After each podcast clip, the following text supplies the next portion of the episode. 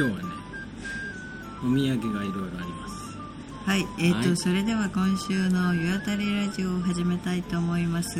はいよろしくお願いします。はいパーソナリティはピッコログランデと片手鍋です。よろしくお願いします。はいあのね今週はねはい。いろいろピッコロさんにお土産があるはいんですよ、はいでもお土産を渡しつつはい。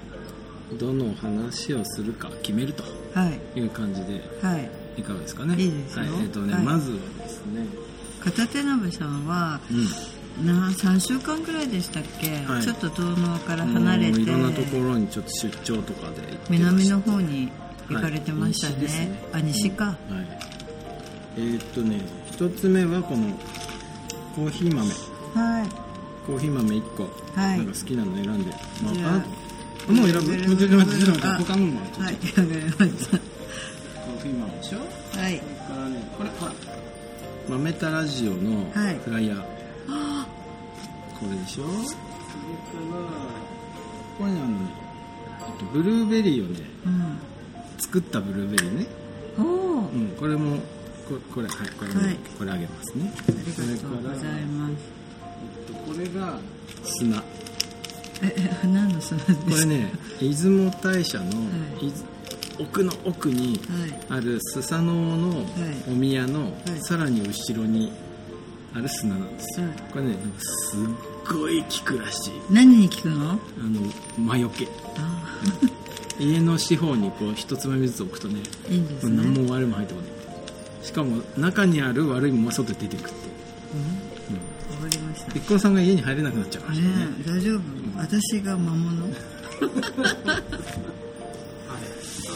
今日はそんなとこですかね。はい。じゃあどどれにしますか？え選ぶの？こんな感じあいやいやまあどれでもいいんですけど。えすごい難しくないこれ。うん。じゃあこれにする。コーヒーあどれを選ばれたんですか？私は。ペルーチャンチャマユちゃんちゃゆチャンチャユ、うん。ちゃんちペルーゃあようんペルーにしましたこれは愛媛県は五後島のホットンジョンコーヒーはいっていうところのコーヒーなんですけど、はい。あのね東京であれ僕パン焼いてるとか食堂で、あの、はいはい手伝ってとか言いましたっけ、はいはい。はいうん、そうそうそのね手伝ってた小鳥食堂っていう食堂で会った人なんだけどあの愛媛生まれででねコーヒーそうななんだの実際愛媛生まれでただこの島で生まれたわけじゃないんだけど愛媛でコーヒー好きでなんかコーヒー屋さんやりたくて。それでね愛媛から東京に修行と資金を貯めるために東京に出てきて。ではい。佐川急便でバイトして。バイトじゃない社員だ。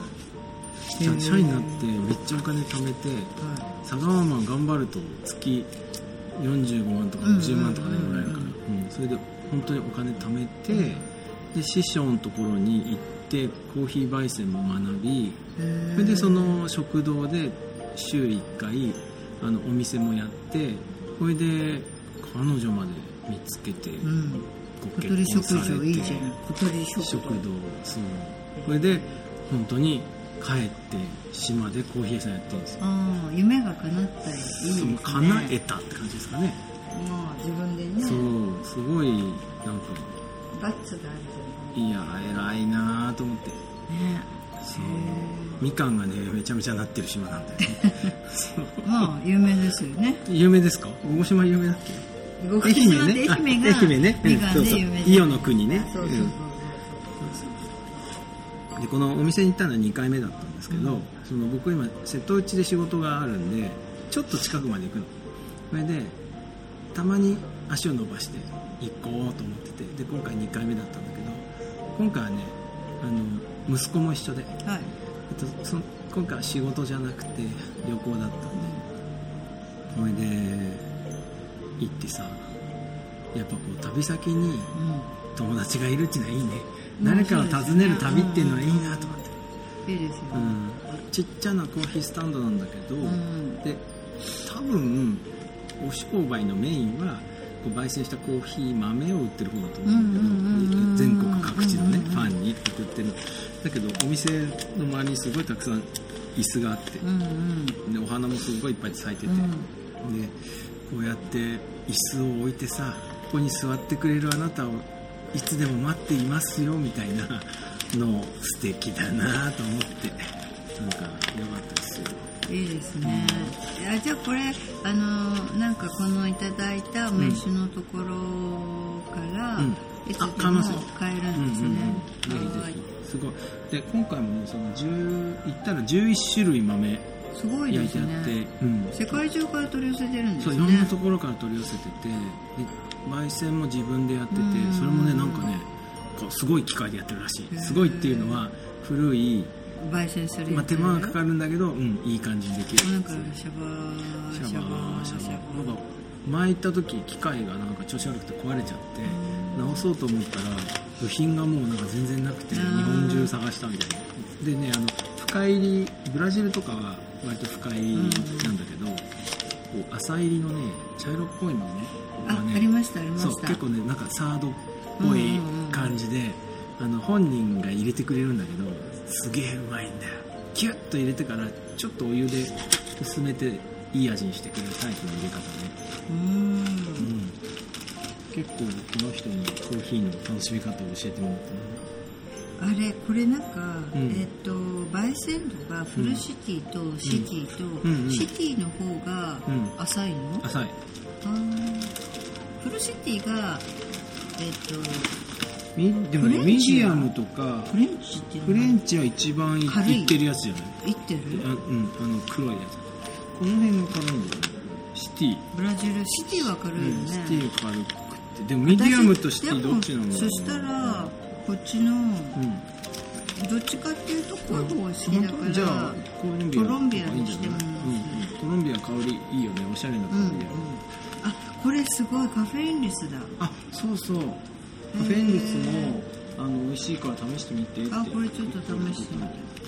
ピオネロスウベリう今なんか割とカフェインレスのコーヒーを飲む人いっぱいいるよね。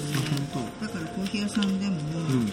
あのカフェインレスを頼む人が結構、カフェインレスってさあのなんかアルコールの入ってないビールみたいなうん。感じでいまいちなのかなと思った。ら美味しいって言ってた。そっちの方が好きっていう人もいるって。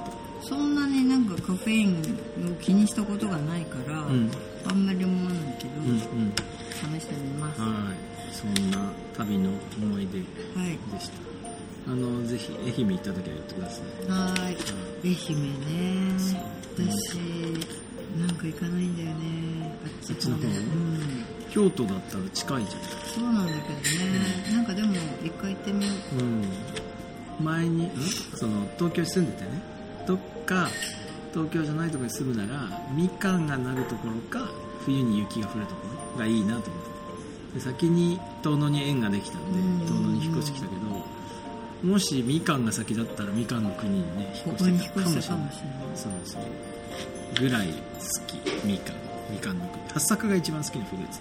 でもなんかほらみかんのところにもうん。友達ができてるし、うんそうそう。まあそんなにここにお家はなくてもうん。行けるじゃないですか、そうなの待っててくれる人がいるからね。うん。なんか嬉しいなと思って。行きました。は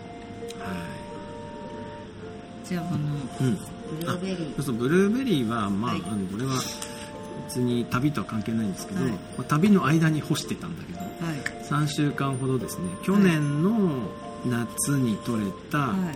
ブルーベリーをね、はい。冷凍庫に入れてねもうずっと凍らしちゃったんですよ丸いまんま。はい。だけどはい。なんかちょっと冷凍庫いっぱいになっちゃってう傘を減らしたくて。ん出してきたの、うん、うん。んで干す網にさ。これでもヨーグルトに入れたら美味しいじゃん。そう美味しいと思うんだよ、うん、美味しいし美味しいよ。そうそうそうこれをね、うん。あの紐の作る青いさ吊るすやつうんうんうんあれに入れてにババーって入れて干しで、うん、かぶりの間干しといて帰ってきたらできてたんだあずっと干したまま。けど、そうそうそう干しっぱなしにしてた、うんうんうんとなんか思ったより美味しくて。うん。うん。うんで味めちゃくちゃ濃くて。うんこれパンに入れてもヨーグルトに入れても美味しいと美思います。いね。うん。うん。いやいいな。でね傘がすんごい減る。い やだってシワシワになってしぼんでる。もんこなシワシワにして大きいジップロックいっぱいパンパンに入ってたんだけど、うなん干したらね小さいジップロック半分ぐらいなんですよ、もう4分の1とかじゃないね。もっと小さく。いやでもいいですね。こういうのね、うん。あだから乾燥したものは何でもいいよね、うんいい。日が持つしさ、うん。何回使ってあげるありがとうございます。ということで。はい。うん、からこれフライヤーね。これは先日のあの豆田さんのラジオのなんていうんですか？ラジオのフライヤーなんだよほらねすごい、うん。きちんとしてる。他の人とかが全部あってピッコログランデって印刷してありますよ、ね。ちゃんと。すごい。うん、怖い。ほら見て。ピッコログラン。デって書いてある すごい。これを見ると、ん。えっと片手鍋さんがどういう顔の人か分かります？あわかりますね、はい。ピッコログランデは後ろ姿、はい。うん、髪の毛の色とはい。眼鏡をかけている時がある。っていうとが分かる、うん。わかりますね、眼鏡お似合いですよね。そうですか？はい、ありがとうございえ自分ではどうどうですか？いやもう眼鏡かけてる顔が自分の顔だっていう感じあこれ伊達眼鏡本物？本物。本物、はい。えーうんお似合いだと思いますよあとこの第1回のさ、はいはい。えっと、開墾植物をやっているフんァッションの人っていうんですかね、なるさん平賀さん。あ平賀さんの方平賀さんね。はいはいはい。あ平賀さんの開墾植物のこと知ってる人がいて今回の旅の中で。あそうなの？T シャツ着てんですよそれで。それであれそれなんかあの知り合いの知り合いみたいなでも僕精神的には結構近くシンパシーを感じてる人なんだよって言ったら「えそうなんですか?」ってめっちゃおしゃれキッズみんな注目ですよって言ってた。そうですよね、うん。だってこう遠野と花巻で、うん。お二人はこういんううん。ヴィンテージのお洋服屋さんをやったりとか、うん。雑貨うん。アメリカンナイズされた雑貨屋さんやったりとかん。されていて、うん。すごい素敵ですよね、うん、なんかこの平賀さんのお店から買った開墾植物をさらに瀬戸内の方なんか岡山だったと思うの、うん。のお洋服屋さんに売ってんだって。なんか服と開墾植物が今すごい近いところにあるらしい、うん、合体してるるんだ。面白いなそういうのと思って、うん。へあのぜひあの皆さんにも聞いていただきたいですね、えうんそうなんですよ、うん、グッドネイバーグッドカルチャー。はい。はい、花巻市と遠野市でやった、はい。うん、あの第1回はね市役所で撮ったんだって。すごい緊張したって言ってましたああのー そのノートっていう遠野でうん飲食店と洋服屋さんとか雑貨店をやられているん。なるさんが言ってましたね、もう市役所の人がみんないるからん。めっちゃ緊張したよって、私たちの時は一人しかいなかったから好き放題喋ってたよねって。なんかあれですよね。市役所の人に何とかしてくださいよみたいななんかリクエストしてましたよね ピッコロさん。あれ放送には載ってなかったけど。でカットカットされました。カットされてましたえねななんだっけ？なんかなんだっけ？移住者に対してもうちょっと手厚い何うん。かがあっても、何かをしろみたいな。えーって僕に言われてもみたいな。いやいやあれでもきっと会議で扱われて扱いが良くなるかもしれない、でそうそうそうなんですよ、なんかまあ遠遠野は意外とその移住者の人もぼちぼちいるんですけれども、でもなんかこう全体的にこう、ウェルカム度合いがこんうちょっと薄いかなって感じが、あのなんていうの神山とかね、うんうんうん。あのあっちの西側の,、うんうん。方のところは割ともう種を上げて、お家も71年間ぐらい住める場所を用意するよ、うんうんうん一回試してみてみたいなところとかあるじゃないですか、あるっていう聞きますよね、うん、だから、あのお試し期間も作るから、うんうん暮らしてみればみたいな感じとか。じゃあ、えっとお家建てるんだったらちょっと補助も出すよみたいな感じがあるから、そううん。ね、なんかなんとなく遠野もそういうもうちょっと手厚く何かしてくれるとありがたいな、まあでもああいうのって市役所がやるっていうよりはその地元のなんていうんですかねいい意味でうっかりした人が始めちゃうみたいな感じになんか見えますけどね。うん、でもなんかちょっといないんですよねそういう方が、ああ遠野にはね、うん。あうっかりさんがいない。かりさんうっかりさんがいない。あコーヒーのうん。島でコーヒーやってる人ね。うんうんうん。がコーヒー屋さんやってるその小さな小屋っていうのがそこの渡し船みたいなねうん。松山側から船で10分ぐらいなんですけどその小さな港に着いたすぐのところにあるまあなんか使われてなかった小屋を借りてるんですよ。でそれがその船会社のものだったらしいんだけど、うん借りて素敵なコーヒー屋さん作って、テーブル並べて、ん。みんなのコーヒーリテラシーもバンバン上がって、それを訪ねてなんかこう旅人女の子とか来るんですよ憧れてきましたみたいな子いるのうん。ねでそういうのを見てるうちにどうやらその船会社の方もこの島にはそういうポテンシャルがあるんじゃないのみたいになってきて、うん。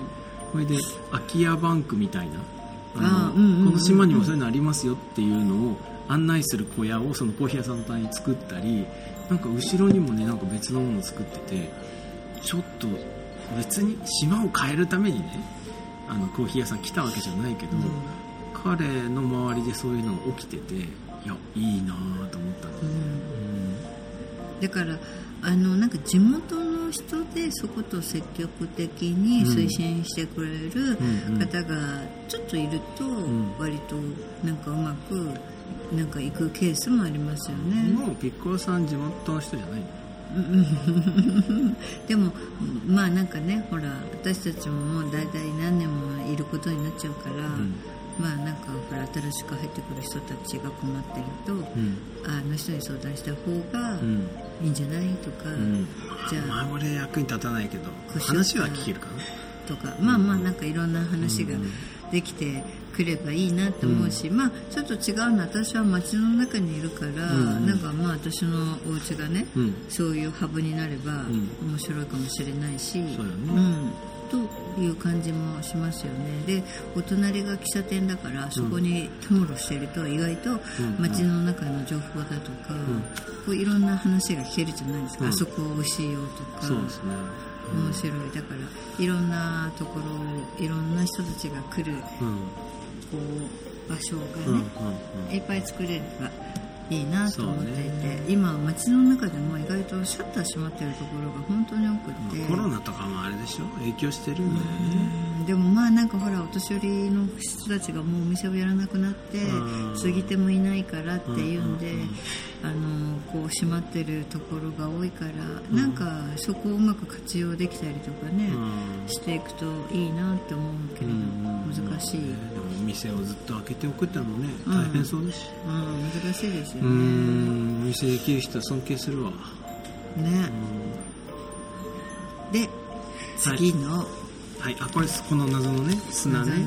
なんでしょう、これね。なんかちょっとしけってる、これね海の砂いや元海の砂うんみたいな感じなんだけどこれねあの出雲の出雲大社の砂なのね、んで、出雲大社ってさ、うん。私も行ったことあるんだけど、うん、あれなんだっけ？縁結びの神様じゃん。縁結びもああるような気がする。縁結びってあった気がする、うん。でしょ？うん書いてあった書いてあった、うん、でほらあそこは有名なさうん。あのあそこ以外の神様がみんな集まる場所そうところは神奈月神稲月に奈月あそこだけ神有月になるところ。あったよひな壇が。そうなんだそうそう。いやここここのうん。出雲大社の分室っていうのが六本木にあるんですよ、えどこ？六本木の私あの前会社の近くにあって、えどの辺ですか？えっとうんどの辺って言えばいいのかな西麻布の交差点を中心にじゃあ。西麻布の交差点と六本木の交差点の間ぐらい。があったとこ？いやアマンドだもないけど。六本木の交差点と西麻布の交差点のうん。中間ぐらいのところをちヒょっとなルズのところ？ヒルズじゃない反対側の方ちょっと中に入っていくところにあるんですよ、へえ知らなかっいやまあ割と知らない人もたくさんいるんだけれども、えっと、六本木警察っていうかあれなんあの警た察昔あったところ。うん。警察の前の信号を渡って、うん。えっと、そこがちょっと中に入ったところにある感じ。へえでここのその分社があって、うん。で、えっと、その出雲大社に、うん。あのこうお参りに行けない、ん。あの人たちが、うん。そこにああそうなの行くんです。よへで私もなんか会社の前若い女の子たちのためにうん。行きましたよ、縁結びのために。はい。あそうまあ今月行くしかないねみたいな、うん。全部は聞かないどくわ。縁結びに関しては、はい。うん、あそうなのね。うんそうそうそう。うんうんうん。だからこれここ面白いですね、うんそう。でそこのこれは砂なんそうそですね。それでね、うん。そのあそあそこ自体は大国主の御事。なんか、うんうん。まあなんかなんかなんそう大国大国の玉のなんとかなんとか。でそうそうそうお父さんがつすわのなの？じゃないの？なんかそんな感じよね、うんうん。それでさそのほ本殿みたいなのあるんだけど、はいはい本殿の裏はいはいっていうか明らかに行くとうん。そのお社がいろいろあるじゃない、うんうん。そのお社の一番向こう側にうん。巨大なさ山があるの。山っていうか岩山みたいな岩の塊みたいなのがあって絶対これの麓に建てたんだろうなっていう感じなの、うんうん。でそっちの方にその本殿の後ろに回ると、ん。その岩にさらに近づくわけですよ、うんうん。そうすると岩の前になんか社が一個また立ってて、うんうん。その社がそのスサノオの社なのね、うん。でそのスサノオの社のさらに後ろに岩があるからやっぱ後ろ行けんじゃないかなと思ってうん。行ったらなんか入れんですよひょこひょこ。っとへそしたらそこえにそこみんな行くとこじゃないよね。いやなんかい行くんじゃない行ったらさ砂の箱があってその砂の箱の中に入ってる砂がこれなんだけどもともとは伝説があって、そのスサノオがたどり着いたっていう砂浜がさちょっと離れたところ1キロぐらい離れたところにあるのはいね、ではいあそこにたどり着いてで、まあ、こっちの方に来たって言うんだけど、うんうんうんうん。その砂浜の砂を持ってその岩山の麓まで来てでそこに1年間その砂を奉納して、うん。1年後に神の気配がビリビリとこう宿った砂を持って帰ると前分けになるとか畑に物がすごいできるとかなんかそういうようなものなの。ただ1年後に取りに行くのが大変なので今は、えっと、砂を持ってくるじゃない、それで箱の中に入れるの。うん。で入れて奥の方から1年前に誰かが入れてくれた砂をあもらって帰るっていうシステムになってるあー循環システムね。循環システムができた。はいはい。そう。で僕さ今ほらあのちょっと仕事がね生態系の仕事やってんだけど、はい。もともとさ地球の上には土はないんですよ、まあ、砂もなくて岩と火山灰ぐらいしかない。なかったの。5億年前は。砂っていつからできてきてるの？で砂は岩がその風化するっていうのかね間に水が入って割れて細かくなったりとかあとは、えっと、植物が結構その岩を割るんだけどうんそうやってだんだん細かくなった岩が砂なのね。うん。でその山の中だとその砂とかうんあとは岩の上に苔ができるじゃない。うん。で苔ができてその苔が岩を溶かすのね。で溶かすと岩がボロボロになって細かくなってそこに、えっと、枯れた苔が混ざって、土の元みたいなのができるでその土の元みたいなのができると今度はシダの植物とかが生えられるようになってうん。シダ植物ができるとまた日陰ができたり清水が溜まったりしてそこから植生がねあのいろんな草が生えてはいくみたいなエコシステムがあるんだけどまさにそれがね全部ある感じの岩山なのね。すげえと思ってさ。でそれをこうパチパチパチって写真を撮っていったらこの砂の箱に目がいっておおと思ってでそうやってあの有機物がすごい溜まった山の土ってそれだけだと今度山の土すぎるのね。だからあ、えっと、海のミネラル分があるような砂とこう混ぜるとちょうどいい感じになるんですよ。だから理にもかなってて昔そういう風な混ぜことがたわけ本当にあったんじゃないかなと思ってでも海の砂そのままだと塩が強すぎるでしょ？で有機物全然ないから、持ってきてそこで塩抜きしてそれで山の有機物混ぜてでそれを元に作物を作るとよく育つみたいのが実際あったんじゃないかなと思うなんか試した人がいたんだね。そうそうそうだからその1000年前とかに、うんうんうんうんでそれがその形だけスタイルだけ残ったのがこのなんかあれなんじゃないかなと。うん出雲のシステム。ムのシステムなんじゃないかなと。もうすごいあの理理にかなってるなと思って。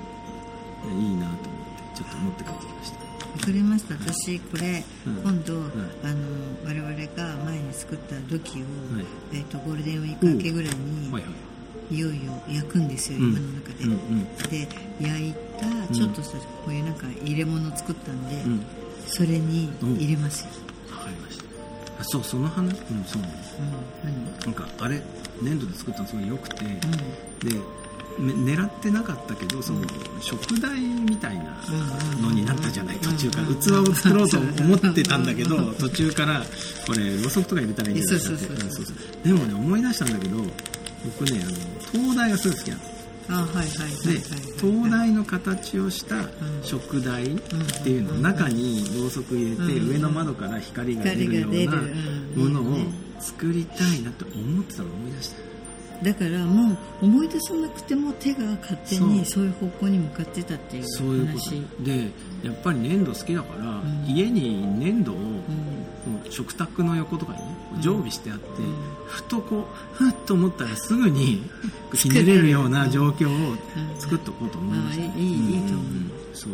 いやいい機会だったなと。赴くままにこう手がこう動くものを作るっていういいいいと思うそういうのすごいいいな。で定期的に焼くと。焼くとうんうん面白いね。うんで誰か買ってくれたらいいんだよね何を？それをあそれ。そしたら産業になるかもしれない。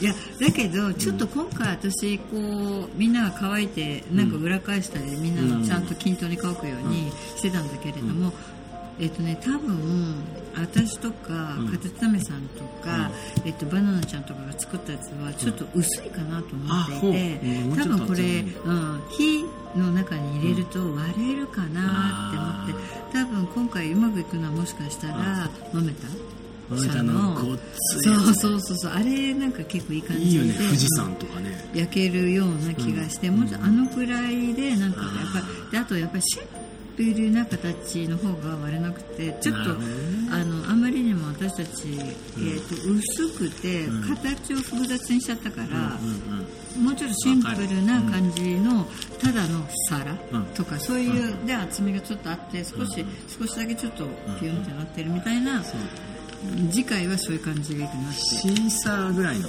複雑さくうん。だよね。あれでも複雑すぎるあれでもいいと思う。だからあれのもうちょっと簡単なバージョンうん作って、うん。だからシーサーを作ってシーサーの中にこれを入れればすごくよくない？あいいかもしれない、ね。うん、とかあカッパの皿のところに入れるとか。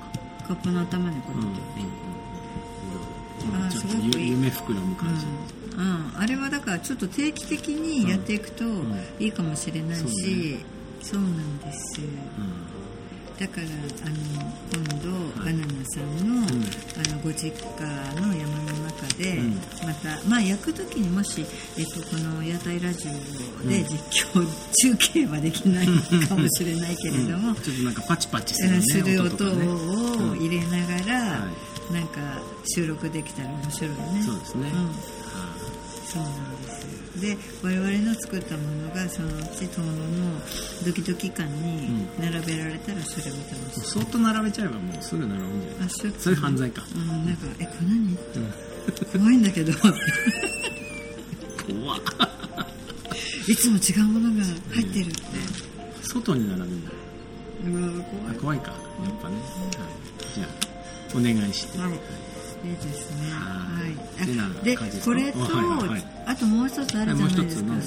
だから、うえっと、今回西の方から帰ってきた時に片手鍋さんは、うん。あの今ねちょっと、うん。この間東北ですごく大きな地震があって新幹線が脱線してしまって、めっちゃ大変なことになっていて、全然こっちまでん。新幹線来なくなっちゃって、もうなんか、えっと、せっかくの3月の連休の時もん。遠のお客さん来るかなって思ってたのに、あまた誰も来なくなっちゃって。うんうんで新幹線もなんか意外とアナログで動かすんだなと思ってなんかみんなで一斉のせいはいみたいな感じで線路にもう一回戻してでなんかどけるみたいな感じだしまだまだ時間がかかりそうな。のに勝波さんがうんうん。帰ってきたんですよ、はい、飛行機って言われたけどいやいや電車でって言ったら驚いてました、そうなんです。でいつもね新幹線にお世話になってるから、うん。たまには新幹線の凄みをねありがたさを感じてみようと思って、あの各駅停車。買ってきてみたんですよ、はい。いやー新幹線って早いんじゃない、うん、朝さだ始発ですよ。4時4時39分に家出てさ。で着いたのが新花につけたのがねと19時ぐらい。そうですよね。うん。私それで、15時間ぐらいで。19時半ぐらいにもう家に着いてんの？って言ったら、そうそうまだあの山の上の方のところにいるってまだ家じゃないんだと思って。あれねただもう19時からうん。オンラインミーティングがあって、あで一回じゃあも家に帰れなくてだから新花の前で車の中でやってあたの1時間やってたんだけど。そう。それでいやでもすごい良くてさで途中でね仙台のあたりで風が今度すごい強くて、ーうんあの日すごい風そう。これでもう電車止まっちゃって。でバスでねあの2駅ぐらい大体運送みたいにしてくれて。それがさすごい良くてあの電車ってねぶつかんないようにだから止まる装置があるじゃないですか自動的に止まる装置があるんですよ。あはいはいはい。で自分が入るあのこうポイントとかうん切り替えるやつもなんかこういろいろ自動になっててうん絶対ぶつかんないようなシステムなんだけどそういうシステムって要はそのイレギュラーなことがあるとちょっと待てっていうはい。仕組みじゃない。はい。だけど起きてることがイレギュラーだからあ今夢ねそうそうイレギュラーの中で運行しなきゃいけないんですよ。はいはい。だからねそのどっかなんかなんかセンターみたいなのがあるんですようんそこにね車掌さんが電話して「この電車の名前は何とかです」と。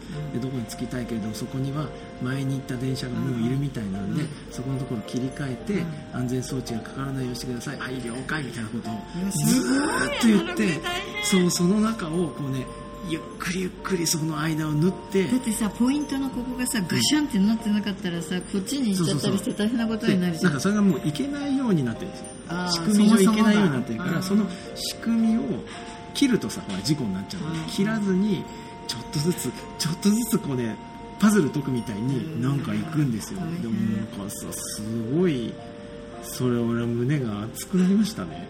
でちょっとね解くのが難しい状況とかも生まれるみたいで。で信号があの今赤で前に行けないんだけれども、あのこれどうしたらいいかそれはまあ先の先のところでこういうことが起きてるからじゃあそっちをこうしてこっちをこうしてこうしたらいけるんじゃないかみたいなやってみましょうみたいに。そこのねその辺りの電車はあのワンマン運転をしてるみたいに、うんうんあの電車のね車掌さんの前ってほらなんかガラスがあるじゃない？ですか、あれがねないの。全部聞こえんの。へー。でそれもすごい面白い。だからいつもは運転手さん一人で運転してんだけど、うんその日はそのイレギュラーだから、うんうんうん車掌室に入ってね、うん。うん2人入ってね。へー新人の女の子とちょっとベテランのおでも兄さん新人んさん大変だねそんな時に入っちゃって、そう。だあれでもやろうみたいな感じでうん。経験しようみたいな感じもあるんじゃないかな。あこれをやっとけば？そうそうそう。で変2人でやって、ん。でこう報告とかして、うんうん。でよかったみたいなこととかなんか声かけ合ってやっててうん。すごいよかったんだよいいね。うん。青春だったよよかったじゃないですか。でもやっぱり今は便利だから、うん。ほらねうん。あの東京から遠野まででも、うん。あの山彦とか使って、うん。あと釜石線とか乗り継いで、まあ、うん。5時間ちょっとかかるのかな、うんうん遠いなって思いながら来るけれども、うんうん。それでも早いよね。はい。ね。で車で帰るとさ、うなんかもう全く休まないで帰ると、うん。6時間半ぐらいで高速でね6時間半で帰着くの。うん。でそれも長いなと思ったり、うん。僕なんかもう途中でご飯食べたりさ、うん。昼寝したりするから、うん。8時間とかさ、うん。10時間とかかかるんだけどそれでも電車で15時間よりは全然早いんだよね。ね。だから早いんだと思って物も運べるしそういろんなものにねありがとうございますって気分に、ねうん。なりました、まあいいですよね、はい。いろんないろんなものに感謝ができますよね、そうそう。そういう経験すると。うん。ずーっと窓からさうん。沿線の風景が見えてるから、うん。その変わってくるのも分かるんだよね、ずーっそうですね。この放送は多分と、うん。もうゴールデンウィーク前ぐらいかな。そうですね。そうですよね、だからもう、えっと、この放送がされてる頃は東能にもやっと桜が咲き出す頃なんあですよ、そうですね、うん、ねトマトの苗が植えられる頃に多分放送してると。今撮ってる時期だとまだ霜も降りるんでね。うん、全然なそうそうそう植えられないんですよ、まだね夜はねちょっとマイナスになってるから、あれですけどもそうね今、えっと、これ収録してるのがまだね実はね3月なんですよ、うん、あそうですね。3月の終わり頃ですね、うん、でももうね今日は17度ぐらいあってねもうすっごい暖かくてびっくり。春はちゃんと来るんですね。本当本当ね。東京にいる時のそのなんか冬が終わって春になるっていう感じとはまた違う感じ。ああ雪がなくなった。山にも雪がなくなったとか、エコエコああもうなんかそろそろ吹きのと出てるねみたいな感じとか、あそこの山はもう雪がないから山越えしても大丈夫だよとかなんかみんなみんながなんかいろんなことを教えてくれるから、ああこうやって一個ずつ春を迎えていく。で最近すごく遠野の道路にもトラクターがなんかゆっくり走り出してああみんなそろそろ農作業が始まるんだなっていう感じがすごい出てきて、今日もなんかね田んぼとか畑に人が結構出てましたよね。そうですね、うん、出てましたね。もうすぐですね、そうそう。だからこうちょっと私もお手伝いしている田んぼや畑のん。なんか日程を先週決めたりしていて、いいいつに何するとか、ん。あせ昨年やったあ黒立て？うん、横のね、うん。あのなんかあぜの横のね。そうそう。ん。えっと白柿？白柿？あ白柿、うんうん。あまた今年もその時期だねうん。みたいな、白柿できるんですか？私はしない。ああそうそうあれねすごい技がいるんだって、ああだからなんかああなるほどねって、へ楽しみでもえね。うん、うん。でなのでまあ今週はこういう感じです、はまたではま来週お会いしましょう。ごきげんよう。ごきげんよう。さようなら